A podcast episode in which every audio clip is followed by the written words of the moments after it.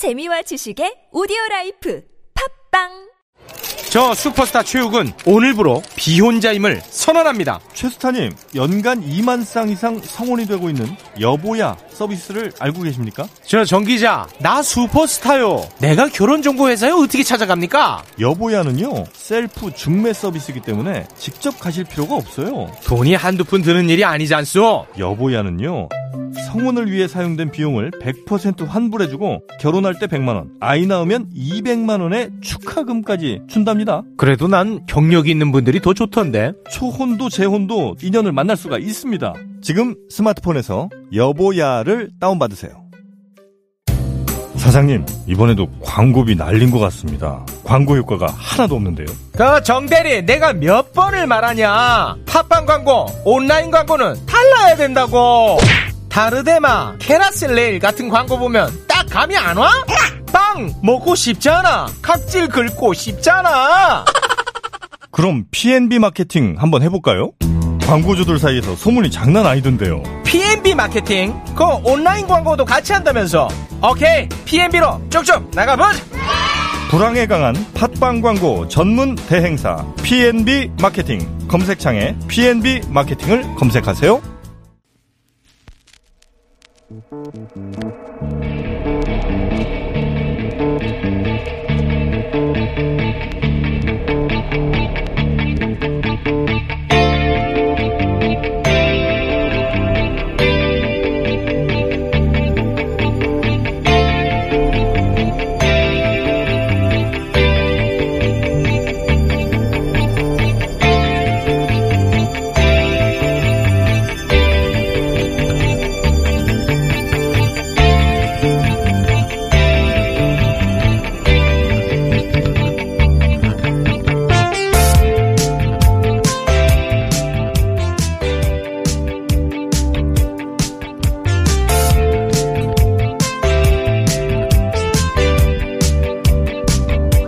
안녕하세요. 김호준입니다. 타격은 일본 기업에 지난 23일 도쿄 신문 컬럼 제목입니다. 1년 전 한국 경제에 큰 타격을 주려고 시작했던 일본 수출 규제가 한국 기업들이 오히려 일본 의존도를 줄이고 한국민들의 불매 운동으로 닛산 자동차 그리고 유니클로 계열 회사의 한국 철수로 이어져서 역으로 일본 기업이 타격을 받았다는 내용입니다. 1년 전 수출 규제가 시작될 당시 국내에서 쏟아졌던 말들 기억하십니까? 국채보상운동, 의병, 이런 말들을 하는데 그때 그 방법으로 나라를 구하긴 했느냐? 질싸움에 들어가는 건 재앙이다. 반일 감정 자극은 해법이 아니다. 감정만 앞세운 불매운동은 퇴행적이다. 일본의 무역 보복 조치는 문재인 정부가 자초한 일이다. 한일 관계에서 실익 우선과 현실적, 현실주의적 접근이 아닌 이념적 목표 달성에만 매진하면서 역사상 최악의 국면을 맞이한 결과다. 이런 말들 기억하십니까? 일본과는 싸워서 이길 수가 없으니까 고개를 숙이고 이익이라도 도모하자. 그런 소리죠. 상대는 경제 전쟁을 하자고 하는데 저쪽 감정을 자극하지 말란 말이나 한다는 거 얼마나 꼴불견입니까? 얼마나 허약합니까?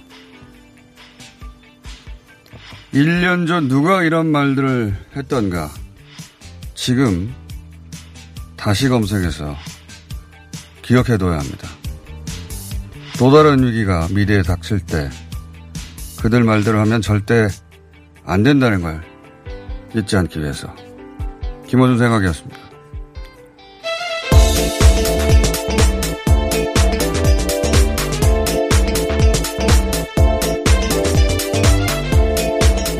TBS의 유밀입니다.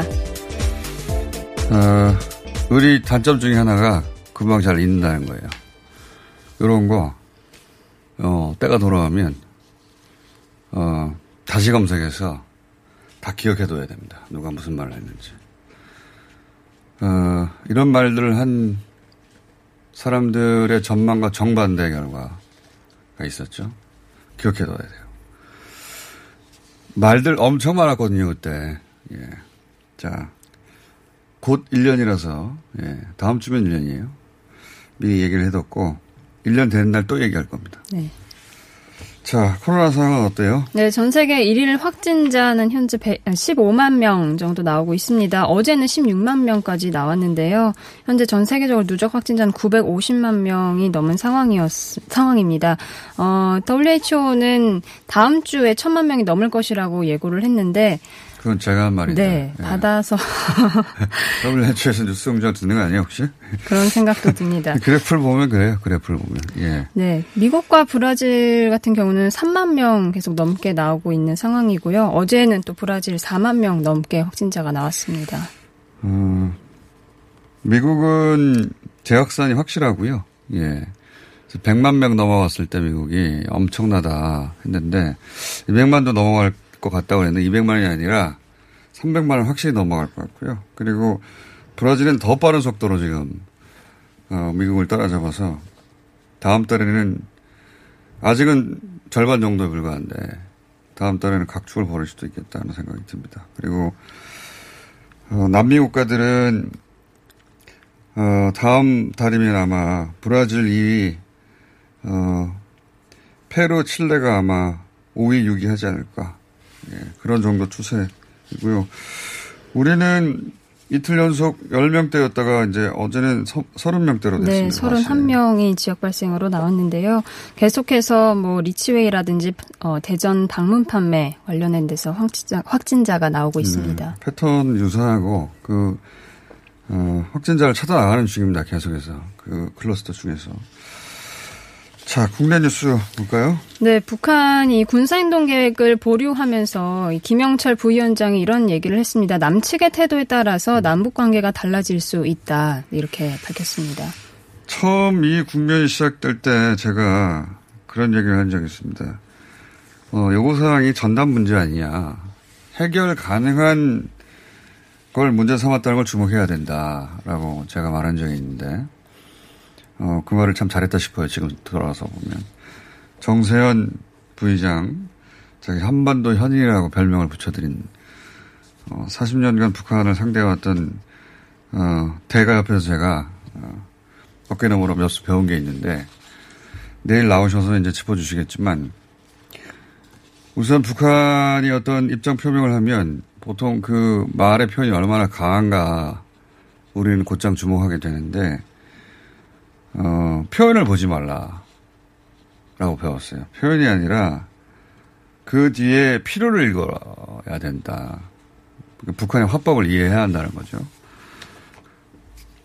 그리고 무엇을 했느냐 보다 때로는 더 중요한 게 무엇을 안 했느냐가 더 중요하다는 거예요. 그러니까 들어줄 수 없는 걸 요구하지 않았잖아요.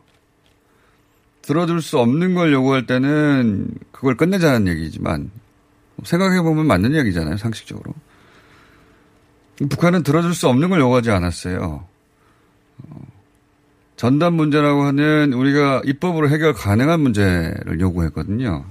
그러니까 전담 문제를 해결해 달라고 요구했다보다 더 중요한 건 해결할 수 없는 걸 요구하지 않았다. 그런 관점에서 보자면 연락사무소를 폭파한 것도 물론 그건 큰일입니다. 그런데 개성공단의 공장을 폭파하지 않았잖아요. 건물을 골라서 폭파시킨다면 개성공단의 공장을 폭파시킬 수도 있었어요. 네. 개성공단을 다 무효하자는 건 아니라는 네. 거죠. 그리고 남한 당국에 대해서 격한 단어의 비난을 했지만 문재인 대통령을 이 대통령 이름을 거론하지 않았잖아요. 하지 않은 행동이 뭔가를 찾아봐야 된다는 겁니다. 자꾸 한 행동과 그 말의 수위를 가지고 우리 언론들이 보통 문제 삼아서 끝장났다는 식으로 큰일 났다. 물론 지금 엄중한 어, 어, 시국이긴 합니다만 그 지금이 어느 정도 상황인지 평가할 때 그런 점들을 주목해서 봐야 된다. 문 대통령 이름을 거론하지 않았다는 건 문 대통령 그리고 김정은 위원장이 마지막에 풀 수 있다는 얘기이기도 한 것이고 지금 그런 그런 정도의 중간 단계에 와 있는 것 같다. 이 정도까지밖에 저는 뭐라를 못하겠고 예, 정세현 부의장 나오셔서 얘기를 하시겠죠. 네. 관련해서 이 탈북단체 자유북한 운동연합 그 박상학 대표가 관련된 내용 취재를 하기 위해서 찾아간 그 취재진들을 폭행했습니다. 뭐 벽돌을 집어 던졌다 이런 얘기도 나오고 있습니다. 결국 이제 대북 전단 문제 때문에 여기까지 온 건데 네. 박상학 대표가 가스총을 분사했다는 거거든요. 예, 경찰관에게. 이건 뭐 긴급 체포해도 되는 상황이에요. 네. 근데 이런 정도 벽, 그, 어, SBS 취재진으로 알고 있는데 SBS 취재진에다가 벽돌을 던지는가. 네. PD의 머리 끄댕이를 잡아당긴다든가. 맞습니다. 경찰한테 가스총을 쏜다든가 이런 건 아무나 할 수 있는 게 아니에요. 예. 믿는 구석이 있는 거 아닌가. 어. 이런 활동을 하는 탈북자 중에 일부는 그들의 목표는 어, 정치적 탄압으로 미국의 망명 이런 거를 염두에 분, 둔 분들도 있거든요. 어, 박사 대표는 이 한 행위만으로도 예, 어, 수사 대상입니다. 조사 대상이고. 자, 이 사안을 계속 짚어봐야 되겠네요. 예, 박상학 대표가 이렇게까지 어, 하고 무사할 수는 없는 거죠. 자, 다음은요. 네, 어, 사찰에 집거하던 통합당 주호영 원내대표 국회로 돌아와서 여당과 싸우겠다 이렇게 또 선언을 했습니다. 예, 별로 안 중요한 뉴스입니다. 예. 절에 찾아간 것도, 그러니까 절에 애초에 간 것도, 또 여당에서는 절에 찾아갔잖아요. 모두 다 별로 안 중요한 뉴스입니다. 다음은요. 네, 매주 수요일마다 이 옛 주한 일본 대사관 앞에서 열리던 수요 집회가 28년 만에 자리를 옮겼습니다. 보수 단체가 해당 장소를 선점해서 어제는 그 연합뉴스 사옥 앞에서 열렸습니다. 어, 저는 이 보도, 뭐, 많은 언론이 보도했는데, 이 보도가 마음에 안 드는 대목이 있습니다. 뭐냐면, 보수 단체가 그 자리를 차지했다. 뭐 28년 만에, 만 보도하는데, 그보다 훨씬 더 중요한 게 있어요. 그 자리를 차지한 단체가 어떤 주장을 하느냐, 이게 훨씬 더 중요합니다. 어, 뭐 그 자리를 다른 단체가 차지할 수도 있어요. 그리고 여러 가지 주장을 할 수 있는데 이 단체가 주장하는 바는 소녀상 철, 철거예요. 그 자리를 차지했다가 아니라 소녀상 철거를 주장하는 분들이 그 자리를 차지했다는 게 그게 중요한 겁니다. 소녀상 철, 철거는 일본 극우 세력의 요구 사항입니다. 왜냐하면 소녀상이라는 게 일본 극우의 역사 왜곡에 대한 저항이거든요. 그걸 소녀상으로 표현한 거거든요. 싸움이고. 이걸 철거하자는 건 일본 극우에 동조하는 겁니다. 실제 후지 TV에서 요 내용을 이렇게 보도했어요. 28년 만에 그 자리를 차지했다가 아니라 단체가 소녀상 철거를 요구한다고. 그게 포인트예요. 그냥 그 자리를 보수단체가 차지했다는 건 포인트가 아니에요. 그 자리를 일본 극우의 주장에 동조하는 사람들이 그 자리를 차지하고 앉았다. 이걸 보도해야 되는 겁니다. 그게 본질이 드러나는 것이고 그런 일이 지금 벌어진 거예요. 네. 뭐 어떤 단체가 어떤 자리 어떤 단체와 자리 바꿈을 했다는 게 중요한 게 아니에요. 그리고 그런 주장을 하는 것은 보수하고 아무 상관이 없는 겁니다. 그러니까 주장의 본질을 따지자면 친일 단체가 그 자리를 차지했다고 보도해야 맞는 겁니다. 맞습니다. 다음은요. 네, 일본 산업유산정보센터의 역사 왜곡에 대해서 우리 정부가 유네스코에 항의를 했는데 이 내용이 세계유산위원회 자문기구에 전달이 됐습니다. 그래서 어, 이 문제가 의제로 채택돼서 차기 회의에서 다뤄질 것으로 보입니다.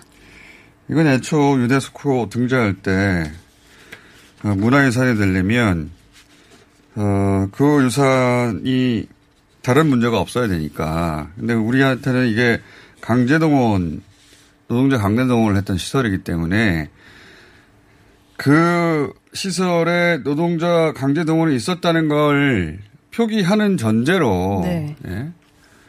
어, 이게 이게 등재가 된 건데 이거 빼버렸단 말이에요. 실제 오픈하면서 어, 약속을 지키지 않은 거죠.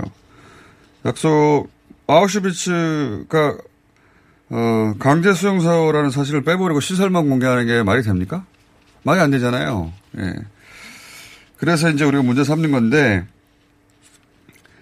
어, 이 역사 미화를 하려고 하는 거잖아요. 예. 세계 문화유산이 어, 강제동원, 식민지 시절에 강제동원을 했던 시설이 세계 문화유산. 전 세계에 인류가 앞으로도 유산으로 길이 길이 보존해야 된다. 가 되려고 한다면 당연히, 어, 거기 역사를 있는 그대로 적시하고 그렇게 돼도 돼야 하는 건데, 역사를 미화하려고 하는 거죠. 근데, 강제동원은 없었다라고 말하는 거나 마찬가지입니다. 이걸 삭제하는 것은. 근데, 어, 반일 종족주의 같은 책이 바로 그걸 도와주는 거예요. 예. 강제동원 없었다고 주장하지 않습니까? 일본이 이런 연구를 지원하는 이유가 그겁니다. 한국에서 뭐라고 그러면 한국 내에서도 강제 동원 없었다고 하지 않느냐라고 주장하려고. 이 수요 시도 마찬가지예요. 한국에서도 소녀, 소녀상을 철거하라고 한다. 예, 위안부는 없었다고 주장하려고 하는 겁니다. 거기에 동조하는 거예요. 보수단체나, 어, 멀쩡한 보수하고 아무 상관없는 겁니다. 이건. 그러니까 그걸 짚어서 보도해야 되는 거예요. 자리를 받고 열린 수요, 수요 시위가 아니라 친일 주장을 하는 단체들이 그 자리를 차지하고 있다고. 여기까지 해야 될 것 같습니다. TBS의 류밀희였습니다. 팟캐스트 청취자가 어머 키워주신 대장사랑. 벌써 출시된 지 5년이래요. 우리 몸을 위해서 대장도 사랑해야 하지만 유산균을 사랑하고 풀 땐 유산균 사랑. 효소를 사랑하고 풀 땐 효소 사랑. 다이어트를 사랑할 땐 듀이어트. 유산균 사랑, 효소 사랑, 듀이어트. 많이 많이 사랑해주세요. 듀이어트 챌린지 6기를 모집하고 있습니다. 검색창에 듀이어트. 오빠 아셨어요? 코어업이 면역력에도 좋은 거. 세상에. 그래서 코어업이 또 완판됐구나. 코어업은 정상적인 면역 기능에 필요한 아연 그리고 페루산 마카에 멀티비타민까지 들어있잖아요. 언니도 알죠? 알지. 하루 900원도 안 되는데 다 챙겨주잖아. 역시 재구매하는 이유가 있어. 면역력과 활력을 한 번에. 완판 기념 통큰 이벤트는 계속됩니다. 검색창에 코어업 검색해주세요. 긁지 말고 뿌리세요 글루타셀. 아직도 무작정 긁고 계신가요? 땀이 나고 민감해지면 신속한 피부 진정이 필요합니다. 이럴 때 긁지 말고 글루타셀을 뿌려보세요. 인터넷 검색창에서 리얼한 후기를 확인하시고 특허받은 글루타셀 스프레이를 만나보세요. 전국에 있는 글루타셀 취급 약국에서 구매하실 수 있습니다. 긁지 말고 뿌리세요 글루타셀. 아빠, 올해가 지구의 날 50주년이래. 서울시에서 지구를 살리는 습관을 가져보라는데? 지구를 살리는 습관? 쓰레기 안 버리고 비닐봉투 덜 쓰기 같은 건가? 맞아. 또 반바지 입고 넥타이 안 매기. 일주일에 한 번 채식하기. 배달 음식 시킬 때 일회용품 받지 않기. 텀블러 사용하기. 엘리베이터 대신 계단 이용하기. 할 수 있는 게 많구나. 아빠는 뭐 할 거야? 난 엘리베이터 대신 계단으로 걸어볼래. 그럼 아빤 회사에 반바지 입고 가봐야겠다. 지구를 살리기 위한 생활 속의 작은 습관. 함께 동참해주세요. 이 캠페인은 서울특별시 녹색서울시민위원회와 TBS가 함께합니다.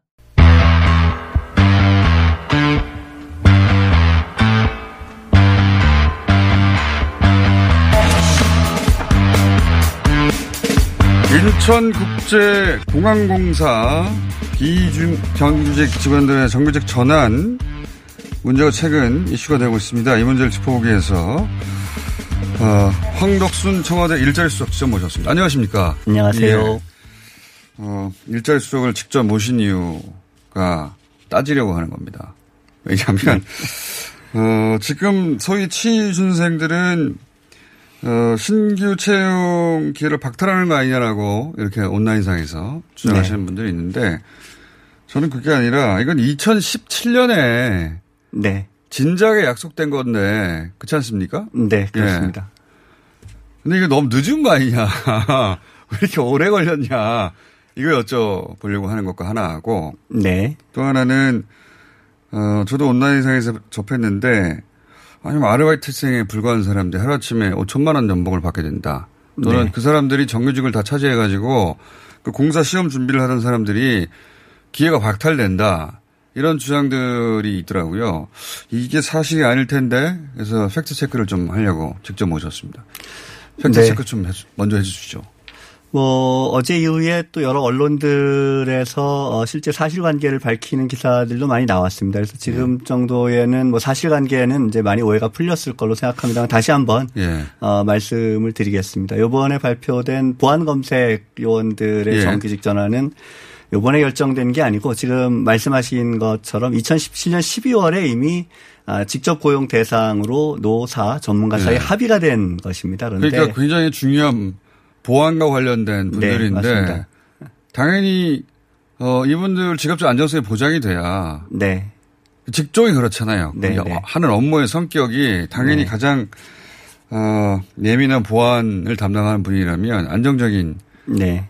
보장이 있어야죠. 그래서 이제 정규직 전환 대상으로 그때 이미 삼았던 거 아닙니까? 네, 맞습니다. 그때 약 만 명 정도의 정규직이 보통 있다고 얘기하는데 그중에 3천 명 정도는 이제 직접 고용을 하고 핵심적인 이제 생명 안전 관련 네. 업무들. 그다음에 7천 명 정도는 이제 자회사로 전환을 하기로 했습니다. 네. 그런데 시간이 오래 걸린 것은 그때 이미 용역 업체에서 용역 근로자로 일을 하고 있었기 때문에 용역 계약이 아. 종료되는 시점에 차례차례로 정규직으로 아. 전환해 오는 과정에 있습니다. 아, 그래서 그렇군요.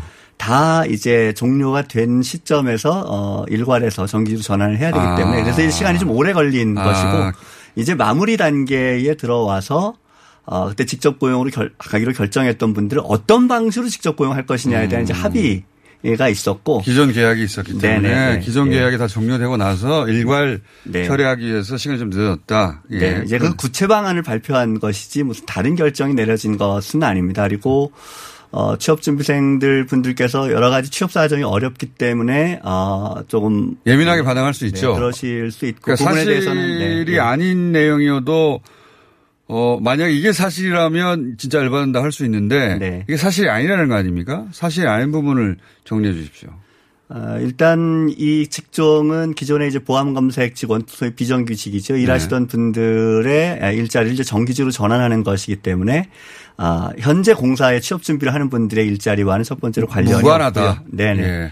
그다음에 두 번째는 이분들을 그러면 다 신규 채용을 하면 될 거 아니냐 정규직으로 갈 거면 이제 그렇게 예. 말씀드리면 사실은 일하던 분들이 갑자기 사실은 예. 자기 일자리를 잃고 나가야 되는 상황이기 때문에 그 또한 이제 공정하지 않은 측면이 있습니다. 그렇죠. 다만 아, 2017년 5월을 기점으로 해서 그 이전에 들어온 분들은 아, 인성검사나 적격심사 같은 것들을 거쳐 전환을 하지만 그 이후에 들어온 분들은 전환될 일자리라는 걸 알고 들어온 분들이기 때문에 아하. 이분들은 사실은 보안검색 요원들이라도 어, 이 필기 시험 같은 아. 공개 채용 절차를 또 거치게 될 겁니다. 한번. 그럼 그, 그분들 중에도 탈락하는 분들이 또 있겠네요. 뭐 안타깝습니다만 그런 어. 분들이 생길 수가 있고 그래서 오히려 이제 그분들은 또 나름대로 그런 불만이 우려에 대해서 반발도 하고 있는 상황입니다. 네. 그러니까 이미 뭐 한 3년 정도 훈련됐는데 네. 어, 전혀 경험이 없는 사람들하고 똑같은 조건으로 시험을 보라는 거 아닙니까? 지금은 이제 어쨌든 어. 필기 시험과 공개 채용 절차를 그분들의 경우 거치도록 돼 있고 사실 그래서 100, 뭐 1,900여 명이 이번에 네. 전환이 되는데 약 절반 정도는 사실 어. 공개 채용 절차를 또 밟아야 됩니다. 나머지 분들도 물론 적격 심사라든가 인성 심사 같은 걸 다시 다 밟아야 되고요. 그분들이 오히려 항의할 내용이네, 이거는. 어떤 의미에서는. 네, 이미 관련 청원도 올라와 있는 상황입니다. 그러니까 이건 취준생들이 항의할 내용이라기보다는 이미 3년간 그 직종에서 훈련됐는데 네. 어, 또다시 시험을 보라고 하니까 무슨 얘기인지 알겠고요. 그리고 하루아침에 연봉 5천만 원이 됐다. 이건 뭡니까? 아, 아마 공사에 소위 지금 취업 준비생들이 준비하던 일자리로 전환되는 것이 아니냐 하는 아, 의견이신 것 같은데 아까 오해하고. 연결된 네네 거군요. 맞습니다. 저희 그 현재 뭐 자료에 따라 다릅니다만 보안 검색 직원들이 받는 임금이 한 3,300 혹은 자료에 따라서는 3,800 이렇게 얘기하는 곳도 있습니다. 너무 그런데 적은 거 아닙니까? 어, 네, 뭐 중요한 직종인 것 같은데. 예. 어쨌든 이제 그게 사실 이제 비정규직 분들이 아, 처우에서 어, 불합리하다 이렇게 말씀하시는 근거일 수도 있겠고요. 그리고 이분들이 곧바로 그 임금이 올라가는 것이 아니고 어, 이미 지난 합의에서도 그렇듯이 단계적으로 합의가 합의에 따라서 올라갈 거고 음. 소위 용역업체로 일할 때는 관리비라는 것이 들어갑니다. 그런 부분들을 재원으로 해서 어, 현실화 할 거고요. 아마 이번 전환되는 분들은 약 한 200만 원 정도 임금이 올라가게 될 것으로 그리고 정규직과는 직군의 성격이 기준으로 200만 원 정도. 올라간다는 거죠. 정규직과는 직군의 성격이 다르기 때문에 별도의 직군 그리고 별도의 임금 체계 하에서 운영될 겁니다. 이거는 인천공항공사만의 문제가 아니고 다른 전환된 것들도 다 같은 방식으로 전환이 이루어지고 있습니다. 알겠습니다. 그러니까 이게 본인들이 준비하고 있는 그 목표하고 있는 일 자리. 네. 그 자리에 뭐 예를 들어서 평균적인 연봉이 한 5천 정도 되나 본데 네. 그 자리를 기존의 비정규직들이 다 차지하고 네. 다 가져가서 그 연봉도 가져가고 일자리를 뺏어간다라고 누군가가 잘못된 사실을 퍼트려서 시작된 거네요. 이게 그렇게 그렇- 보여지네요. 네, 네. 그렇긴 합니다만 청년들의 취업난이 사실 근본적인 원인이라고 생각을 하고 있고요. 그 부분에서는 정부도 여전히 뭐 중요한 책임감을 져야 된다고 생각합니다. 네. 정부는 그렇게 말씀하셔야 되고요. 근데 이제 왜 이런 일이 벌어졌는가 제가 듣다 보니 사실이 아닌 내용이 많이 널리 퍼지다 보니 취준생들 입장에서는 이제 일자리 부족하니까 예민하게 받아들여지고 어, 사실관계가 다 확인되지 않아도 거기서 흥분부터 할 수 있죠. 예, 충분히. 근데 그건 사실이 아니라는 것이고. 어, 근데 이제 본질적으로 정부는 왜 그러면 이 비정규직 2017년에 이미 약속한 바입니다만 비정규직의 정규직 전환을 주요하게 여전히 생각하고 계속 절차를 밟아가는 겁니까? 거기까지 오늘 보내드려야 될 것 같은데. 아, 일단 공공기관의 경우에 이제 가장 중요한 것이 공공성이라고 볼 수 있습니다. 특히 이번 코로나19 사태를 거치면서 이제 공공성이 얼마나 중요한지 많은 국민들께서 이제 공감하시게 될 거라고 생각하는데요. 그 이전에 이제 공공기관의 운영이 비용 절감, 효율성 뭐 이런 것에 집중이 돼 있었습니다. 그러다 네. 보니까 뭐 많은 분들이 기억하시겠습니다만 구의역 김군 사건이라든가 아니면 또 그렇죠. 하청 맞아요. 청년 근로자들의 그때는 사망이라든가 또 비정규직 문제를 집중적으로 거론했었는데. 네, 그런 예. 분들 그런 이제 소위 불합리한 점들이 있었고 그래서 적어도 계속되는 일자리라면 그리고 네. 어, 국민들의 생명 안전과 관련된 일자리라면 음. 정규직으로 안정된 일자리로 만들고 어, 음. 또 처우에 있어서도 공정성을 어, 담보하는 것이 공공 서비스를 위해서도 공공 서비스의 질을 위해서도 좋겠다 이런 것이 정부의 기본적인 방향이고요.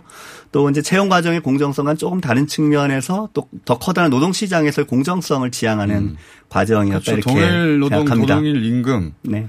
뭐 그런 가치 그리고 어, 사회적 양극화를 완화한다. 뭐 이런 큰 가치들이 있었죠. 네, 이 예. 그렇습니다.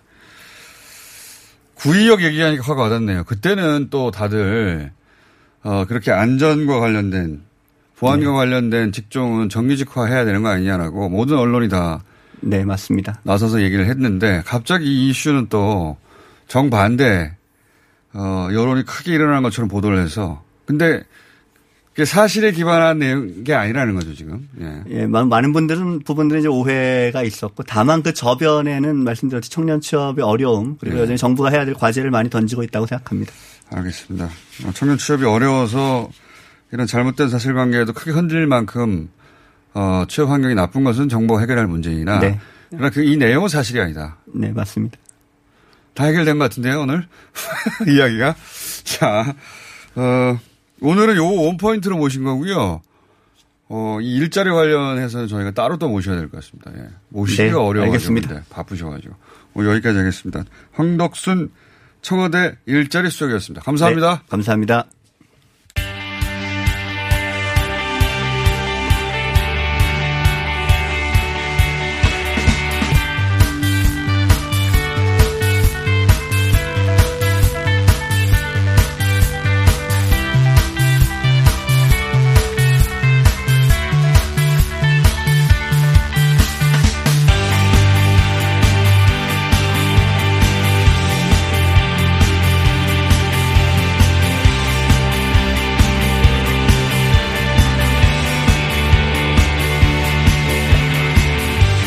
어, 저희가 21대 국회 맞이해서, 어, 여야의 여러 조합으로 여러 매치를 만들어 볼까 하는데, 오늘은 테스트 1호. 아, 이런가요? 네, 테스트 1호. 어, 중진 어, 매치입니다. 어, 20대에서도 여러 매치를 거쳤던 단골 손님, 우상호 의원 나오셨습니다. 안녕하십니까? 네, 안녕하십니까. 예. 그리고 통합당에서는 처음 오셨죠? 예, 처음입니다. 예. 김기현 의원님 나오셨습니다. 안녕하십니까. 반갑습니다. 예. 두 분 다 사선이시죠? 저는 사선입니다. 네. 우상호 의원님 사선 아닙니까? 네, 처음 사선됐습니다. 처음 사선. 사선은 두 번 못하죠. 한 번만 하지.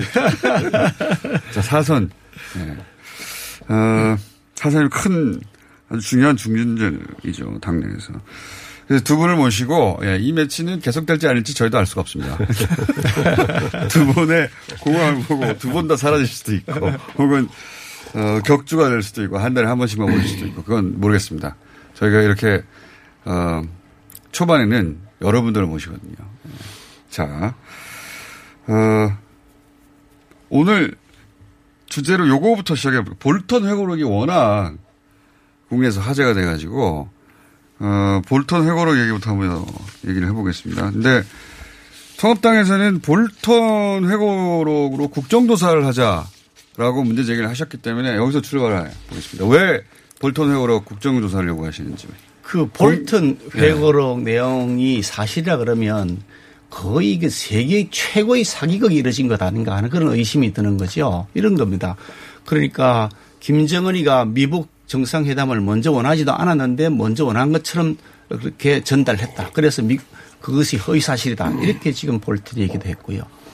또 그리고 뭐 남북 그 정상 그 문재인 대통령이 그 미국 정, 판문점 정상회담 때나 싱가포르 정상회담 때 꼭 끼어달라고 여러 차례 요구했는데 그것을 미국이 거절했다.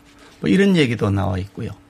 그리고 그 김정은이가 최종적으로 뭐 불, CVID라고 합니다만 그 불가역적으로 비핵화하겠다라고는 약속을 1년 내에 하겠다 그런 약속을 하지도 않았는데 약속을 한 것처럼 잘못 전달했다. 이런 식으로 그 이 묘사가 되어 있단 말이죠. 그게 만약 사실이라 그러면 평화의 기반이 되는 모든 것 자체가 허물어지니까 이거는 사기다. 진짜 어디까지냐 조사해보자. 이런 얘기죠. 누구에 의한 사기라는 말씀이십니까? 누구인지 모르지 조사를 해봐야 되는 거죠 이제부터. 그 책, 책임자가 누군지 조사해 보자는 거죠. 자, 우상호 의원님 여기에 대해서. 네. 국정조사를 하려면 이제 볼턴을 증언대에 세워야 되고 또 트럼프 대통령을 증언대에 세워야 되는데 이런 국정조사가 가능합니까? 그러니까 사실은 저는 보면서 무슨 책 팔아먹으려고 여러 가지 그, 그, 저, 이, 이 기획을 한 전직 보좌관 책 한 권 가지고 나라가 여야 간에 들썩거리고 그럴 필요는 없다고 생각합니다. 사실은 지금 김 의원께서도 말씀하셨지만 그 남북미 정상회담을 통해서 한반도 평화를 정착시키려고 했던 노력에 대한 보도는 그동안 계속 되어 왔고요. 사실은 제가 볼 때 뭐 특별히 새로운 게 없어요. 그래서 다만 이제 볼턴은 기본적으로 전, 저, 대화 불가론자이기 때문에 대화를 계속 시도했던 자기 대통령이나 문재인 대통령에 대해서는 계속 이렇게 조롱조롱 바보 같은 짓을 했다. 이렇게 계속 이렇게 그, 그것을 강조하는 것이고, 어, 자기처럼 이렇게 압박하고 제재하고 물리적으로 압, 이렇게 계속 괴롭히는 그런 주장을 한 사람만이 옳았다. 내용을 계속 강변하고 있는 것이죠. 이렇게 점잖게 한마디씩 하시면 안 되고요. 원래 김 의원님이 점잖은 분이에요. 한마디 하시면 안 되고, 자, 상대가 얘기하는데 중간에 마음에 안 드는 대목이 나오면 자르고 네, 들어가셔도 그렇게 유도하지 마세요. 점잖은 분이라 못 하신다니까. 의원님은 점잖하셔가지고 저도 점잖하게 하는 거야. 그럼 점잖은 안 모실 겁니다. 자, 어쨌든, 어, 통합당에서는 어, 김정은 위원장이, 어, 트럼프를 만나자고 말하지도 않았는데 말한 것처럼 말했으니 이건 사기다. 어, 예를 들어서. 그렇죠. 그게 만약에 볼턴이 해고락이 사실이라면 사기죠. 음. 그 대목 나눠서 얘기해 볼게요. 아니요. 그런 사기라고 할 수 있는 게 아니고, 어, 우리 문재인 대통령이 중재자, 운전자 얘기를 하지 않습니까? 네. 그러니까 양쪽에다 다 만나보라고 권유하는 거죠. 사이가 안 좋은 두 정상에게 만나 대화해봐라. 네. 라고 권유한 건 사기가 아니라 적극적인 대화 권유죠. 네. 그게 사실인지 여부 조사해보자는 겁니다. 근데 이런 거죠. 이게 정상회담을 권유할 수 있죠. 당연히 이쪽에도 네. 하자고 이쪽에 할 수 있고. 그래 전달할 때 우리가 이쪽에 권유했는데 그쪽에 사겠다 하더라. 네. 이렇게 전달했는데 아니, 그쪽에서 만나보자고 얘기하더라. 이런 건 다른 거거든요. 그러니까 그 부분을 조사해보, 아니, 그 뭐 볼턴하고 뭐지 트럼프 아, 요구해보고 오면은 볼턴이 안 온다는 보장은 또 어디 있습니까? 뭐 트럼프에 안 올 수 있겠지만요. 아. 볼턴이 오면 불러, 불러, 불러 조사 사면 되는 거고요. 볼턴이 안 온다 하더라도 그와 관련돼 있는 우리나라의 외교 관, 관계, 관계자들이 많이 있잖아요. 그러니까 그런 분들 아 이거 불러놓고 선서하고 거짓말하면 당신 나중에 큰일 난다라고 하면 진실대로 얘기하거나 아니면 도망을 가거나 하겠죠. 볼턴- 그런 형태로서 사실을 밝혀보자는 거죠. 존 볼튼과 혹시 얘기가 된 게 있나요? 통합당하고? 볼턴하고 저하고 성씨가 좀 달라가지고요. 같은 변호사이긴 합니다. 제가 볼 때는 김 의원님이 네. 볼턴을 섭외해서 한국으로 초대해서 차라리 진짜 이렇게 강연 지키는 게 낫지 않겠어요? 그리고 예를 들면 미국의 안보 보좌관 했던 사람을 한국의 국회 국정조사 증언대에 세운다는 거는 외교적 갈등이 됩니다. 아니 근데 그건 뭐 본인이 원해서 오면 되는 것이지. 그것까지 다 걱정하실 아니죠. 국정조사를 한다는 거는 증인 채택을 해야 되는데. 그래 우상 우상호 의원님이 미국 우리가 볼턴 외교까지 걱정할 필요 없는 거죠. 트럼프 대통령을 증인으로 채택할 수 있어요. 아니 우리가 채택할 수 외국이라고 왜 채택을 못 합니까? 그렇지만 외교 문제 아니 그 아, 외교 문제 그거 미국 외교 문제를 왜우 의원님 걱정하세요? 한미 간의 외교 갈등이 되죠. 아니 그건 본인이 선택의 문제죠. 아니에요. 본인 선택 문제가 아니에요. 그럼 외교를 모르셔서 하시는 말씀. 아니 그 아니 외교를 왜 몰라요? 아니 트럼프 대통령을 증인으로 채택하는 나라가 있어요. 아니 그 누가 외교- 트럼프 대통령이 외교 대통령한테 채택한다 그래서 안 들어봐야 될 오겠다 거예요. 그러겠죠. 아주 트럼프 좋습니다. 분위기. 당사자 아니에요. 트럼프도 불러야지. 아니 지금 네. 볼턴이라는 사람은 미국 예일대학의 법학 박사를 거친 뭐 미국 변호사학에 간 사람이에요. 불가능한- 불가능하다는 그 사람이 없는 사실을 마음대로 얘기하면 어떤 일이 생길지 뻔히 아는데 없는 사실 불가능하다는 거. 아시고 지금 제안하신 거잖아요. 아니요. 볼턴 말고도 지금 우리나라 외교 한번 썼도 그러니까 이게- 있고 다 통일부 장관도 있잖아요. 다 와야지요. 그러니까 바- 방금 진실을 말씀하신 거예요. 아니 그 사람 들도 와야지 방금- 청문회 아니, 하면요. 방금 진실을 말씀하신 거예요. 네. 국내 뭐가- 정쟁화하겠다는 얘기예요. 아니 무슨 말씀이에요? 네. 아니 그럼 이 미- 미국 정상회담 아 그리고 한미 정상회담 3자 회담을 이제 판문점에 했는데 네, 네. 그럼 대한민국 관리는 아무도 관여 안 하고 아니, 미국 관리만 관여했나요? 그러- 아, 관리한 미, 미, 대한민국 잠깐만요. 관리가 있잖아요. 한 가지 제가 질문을 참. 한 가지 질문을 할게요. 그러면 예, 예. 옛날에 위안부 문제 협정을 맺은 박근혜 아베도 국정조사 해야 되겠네 이런 식으로. 아니 그거 하시, 증언- 하시면 하세요. 증언대에 세울 수 있어요. 아, 필요하면 하세요. 누가 하지 말라고 하나요? 아니 외교 문제는 그런 식으로 어느 특정 나라의 의회에서 국정조사의 대상이 될 수 없는 거예요. 아, 천만의 말씀. 정상 간의 극비 외교가 이거는 외교의 문제가 아니고요. 대한민국의 안전보장에 관한 생명에 관한 문제입니다. 자, 그러면은- 위안부 문제 이거는 우리 생명의 문제가 아닙니다. 우리 자존심과 역사에 관한 문제지요. 그렇지만 이거는 대한민국이 죽느냐 사느냐 국민이 죽느냐 사느냐의 문제인데 이거 외교 안보의 문제라 그러고 내일 전쟁이 일어나도 아 외교 안보의 문제니까 우리 아무것도 하지 맙시다 할 수 있나요? 안 정, 되죠. 정상 간에 이루어진 회담들을 어느 나라가 국회에서 국정조사로 정쟁화합니까? 아니, 그- 네? 아니 그게 왜 정쟁입니까? 우리의 생명의 문제예요. 자. 잠깐만요. 근데 이제 말씀대로 당사자를 이 모시려고 하면 여기서 당사자는 김정은 위원장, 문재인 대통령, 트럼프 대통령이 되지 않습니까?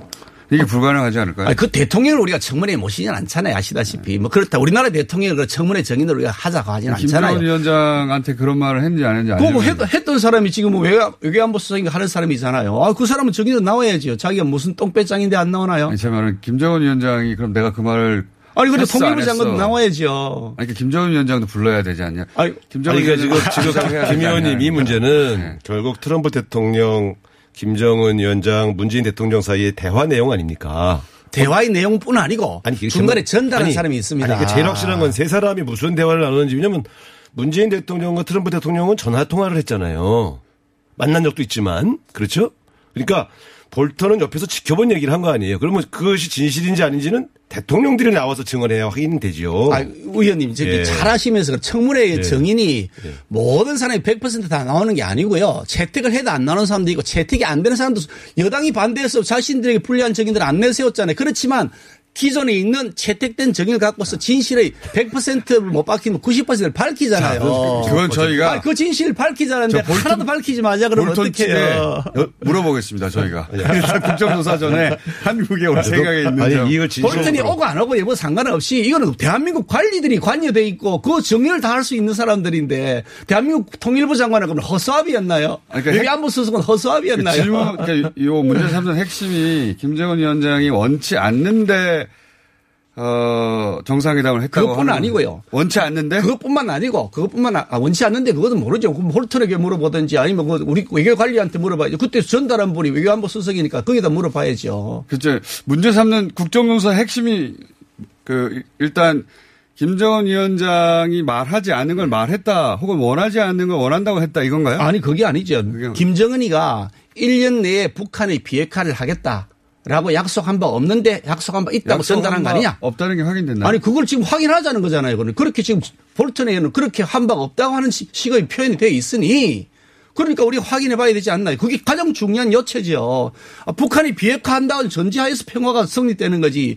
북한이 핵무기를 가지고 있는데 우리는 전쟁이 끝났다 하고 전쟁이 끝나지나 언제인지 핵무기 들고 있는 사람이 한 대 때리면 우리는 그냥 꼼짝 못 하는데. 자, 김정은 위원장이 1년 내 비핵화 약속을 문재인 대통령이 했는지를 확인해야 된다는. 그러니까 그러니까 그렇게 확인을 하면 두 정상을 불러야 된다니까. 아니요, 그거 전달한 사람이 그렇게 전달했다고 하니까 전달한 사람을 불러서 물어봐야죠. 대한민국 안보 수석이 그렇게 전달한 거잖아요. 아니 그러면 자.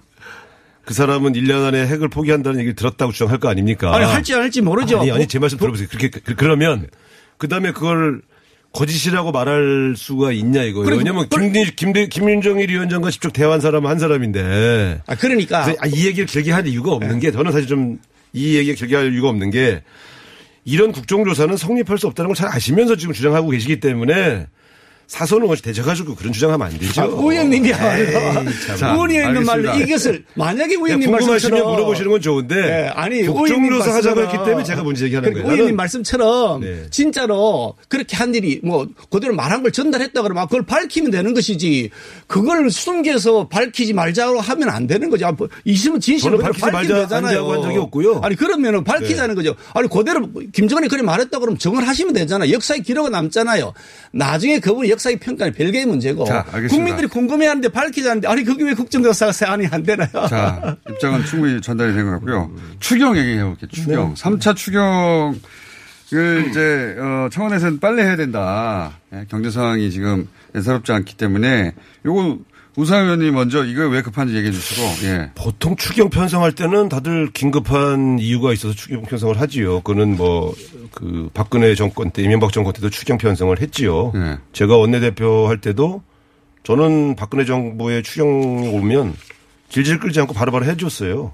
그 다 이 사유가 있거든요. 다만 추경 편성 내용이 그 목적에 부합대로 잘 짜여졌는지는 점검을 하죠 국회에서 네. 그런 측면에서 지금 코로나 경제 위기 극복을 위한 추경 편성의 취지는 야당도 다 동의하고 있지 않습니까? 그러니까 추경은 추경대로 빨리 진행을 해서 근데 원내 구성이 안 됐지 않습니까, 지금? 그러니까 그게. 지금 그게 같이 엮여 있어서 어려움을 겪고 있는 것이죠. 그러니까 제가 볼 때는 6월 내 통과되려면 내일 어 최소한 예결위 위원장을 비롯한 몇 분의 위원장은 선출이 돼야 돼요. 아니 일단 주호영 대표가 올라오셨으니까 예.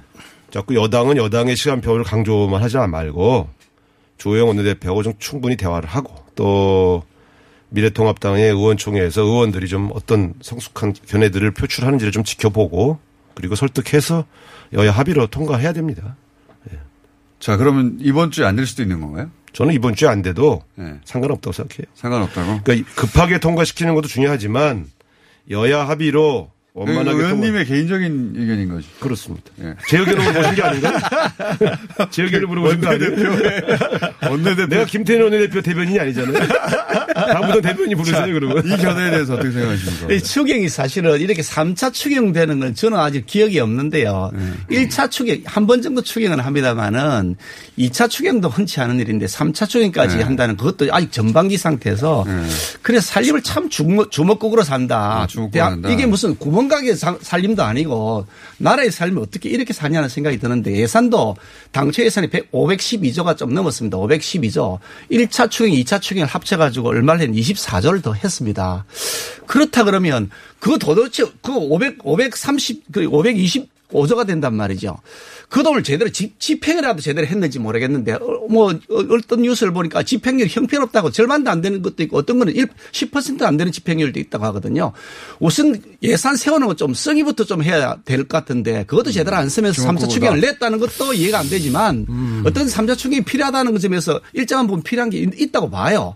그 3차 추경 처리를 해야죠. 누가 안 한다고 하지는 않습니다. 빨리 할 수 있으면 기왕에 하는 거니까 하는 게 좋겠지요. 국민들 살림도 팍팍하니까 뭐라도 빨리 할 수 있으면 좋겠죠. 근데 빨리 할 수 있도록 일할 수 있도록 국회의 원칙을 지켜달라. 원구성의 원칙을 지켜달라. 아니 그걸 뭐더 달라는 것도 아니고 원래 원칙대로 해달라는데 그걸 안 해주니까 지금 이렇게 파행이 게- 되잖아요. 일단 코로나 경제 위기 때문에 생긴 1차, 2차 추경안은 집행률이 매우 높습니다. 예를 들면 2차는 이제 재난지원금이잖아요. 그거 99.5%가 받아갔잖아요. 그러니까 집행률이 99.5%인 거죠. 2차 추경은 재난지원금이었으니까요. 1차, 1차 추경은 금융지원, 자, 자영, 중소상공인 자영업자처럼 급하게 위기가 온 쪽을 보완하는 그런 금융지원 및 직접 지원들이 많았고요. 그러니까 이것도 집행률이 매우 높았습니다. 그러니까 과거 추경은 집행률이 좀 낮은 경우가 좀 있고 끼워넣기 사업들이 많았는데 코로나 대응만을 목적으로 한 추경들은 집행률이 높죠. 근데 요번에 놓는 것도 역시 3차 추경은 이제 코로나 경제 위기로 어려움이 온 기업 지원이 많아요. 그러니까 저는 다른 시기 같으면 김기현 의원님 말씀이 맞습니다. 추경을 자주 하면 안 되고 본 예산에 반영하는 게 옳죠. 근데 이번은 워낙 긴급한 사안들 때문에 호소하는 것이기 때문에 특히 이번 3차 추경은 주로 기업 지원이 많으니 이번에 그 지원금을 제대로 지급하지 않으면 이제 기업들이 무너져 나갈 수도 있다는 우려가 있어서 내용을 좀 꼼꼼히 보고 내용이 부실하면 야당이 좀 호통을 치고 바로 잡아주시면 될 것 같고 취지 자체는 그런 취지로 만든 것이니 좀 도와주셨으면 합니다. 저희가 볼 때는 이게 뭐 여당 의원들이 쓰자는 게 아니고 기업들 도와주, 도와주자는 건데 좀 잘 보살펴 주셨으면 좋겠고요. 저도 뭐 삼차 추경 반대하지 않습니다. 네. 저 해야 된다고 생각하고요. 다만 그 내용을 보면 세출 구조 조정을 통해 가지고 그러니까 기존에 했던 거 불필요한 예산을 네. 걷어내고 그걸 가지고 재원을 해서 써야지 계속 빚을 쓸 수는 없지 않느냐. 빚을 최소화시켜야 된다. 예. 그런 차원에서 세출 구조 조정이 지금 한 26% 정도밖에 안 되기 때문에 50% 정도는 기, 기존의 세출을 줄여라. 하는 형태의 그 고치는 것도 필요하고요. 거기 보면 또 뭐 그린 뉴딜이라고 해서 태양광 보급하겠다거나 뭐 거기다가 뭐 저기 신재생 에너지 뭐 국민 하겠다 이런 녹색 보정 시설 하겠다 이런 것들이 많이 있는데 태양광 보급하는 게 지금 그 코로나가 무슨 그렇게 급- 시급한가 이런 시급성에 대한 문제들이 있습니다. 그런 부분들에 대한 검증이 필요하고 소상공인들 그 그 중소 이명박 대통령 때 하던 해야죠. 아니 근데 녹색 성장하고 같은 해야지요. 누가 네. 하지 말자. 그건 뭐 추경할 만큼 사안이 아니라는 거죠. 예. 그거는 원래 본예산으로 넣어서 하면 되지. 당장 코로나 때문에 생기는 추경 급한 시급성 일회성의 사유가 아니라는 거죠. 심사를 하면서 좀 도와주시면 그렇게 하겠다는 거니까요. 예. 하는데 다만 그렇게 할 수 있도록 국회 운영의 원칙만 지켜주면 되잖아요. 뭘 더 달라는 것도 그 아니고 원칙이 우리가 뭐 뺏어가겠다는 건 달라는 아니고. 거죠. 예결위원 그렇죠. 그렇죠. 심사하시면 되죠. 뭐. 아니 그러니까 국회 운영의 원칙만 지켜주면 바, 바로 지금 가동이 되잖아요. 안 지켜주니까 문제야. 그게 여당이 법사위원장을 다시 내놓으라는 그렇죠, 거죠. 그렇죠. 근데 그 이해할 수 없는 게 제가 20대 원내대표 때 야당이었거든요. 제가 정진석 당시 당- 원내대표한테 법사위원장 양보했었거든요. 그 법사위원장 야당 몫이다 자꾸 그러시는데 전 야당 때 법사위원장을 양보했었다고요. 심지어 홍영표 원내대표는 법사위원장 예결위원장을 다 양보한 적도 있어요. 사실 우리는 양보 많이 했어요. 제가. 20 아니 20대 국회 때는 예. 전반기 후반기에 다 그런 양, 큰 양보들을 했었어요 저희가 야당 시절에도 양보했고 여당 원내대표 시절에도 양보했는데 그건 그러네요. 더 생각해 그게 네, 제가 말씀을 20대 좀 때는 드릴게요. 그랬다고요. 그러니까 옛날 얘기 할 거 없어요. 아, 아, 20대 때 상황이 이래요. 네. 20대 초반에 국회 의석수가 어떻게 됐냐면은 그 100, 122대 123이었습니다. 그러니까 그 당시에 새누리당이 120이고 민주당이 100, 123석 한 석이 더 많았습니다. 그리고 여당은 새누리당이었지만 의석이 한 석이 많았는데 그 시점에 사실 무소속 11분이 계셨는데 무소속 중에서 7명이 그 새누리당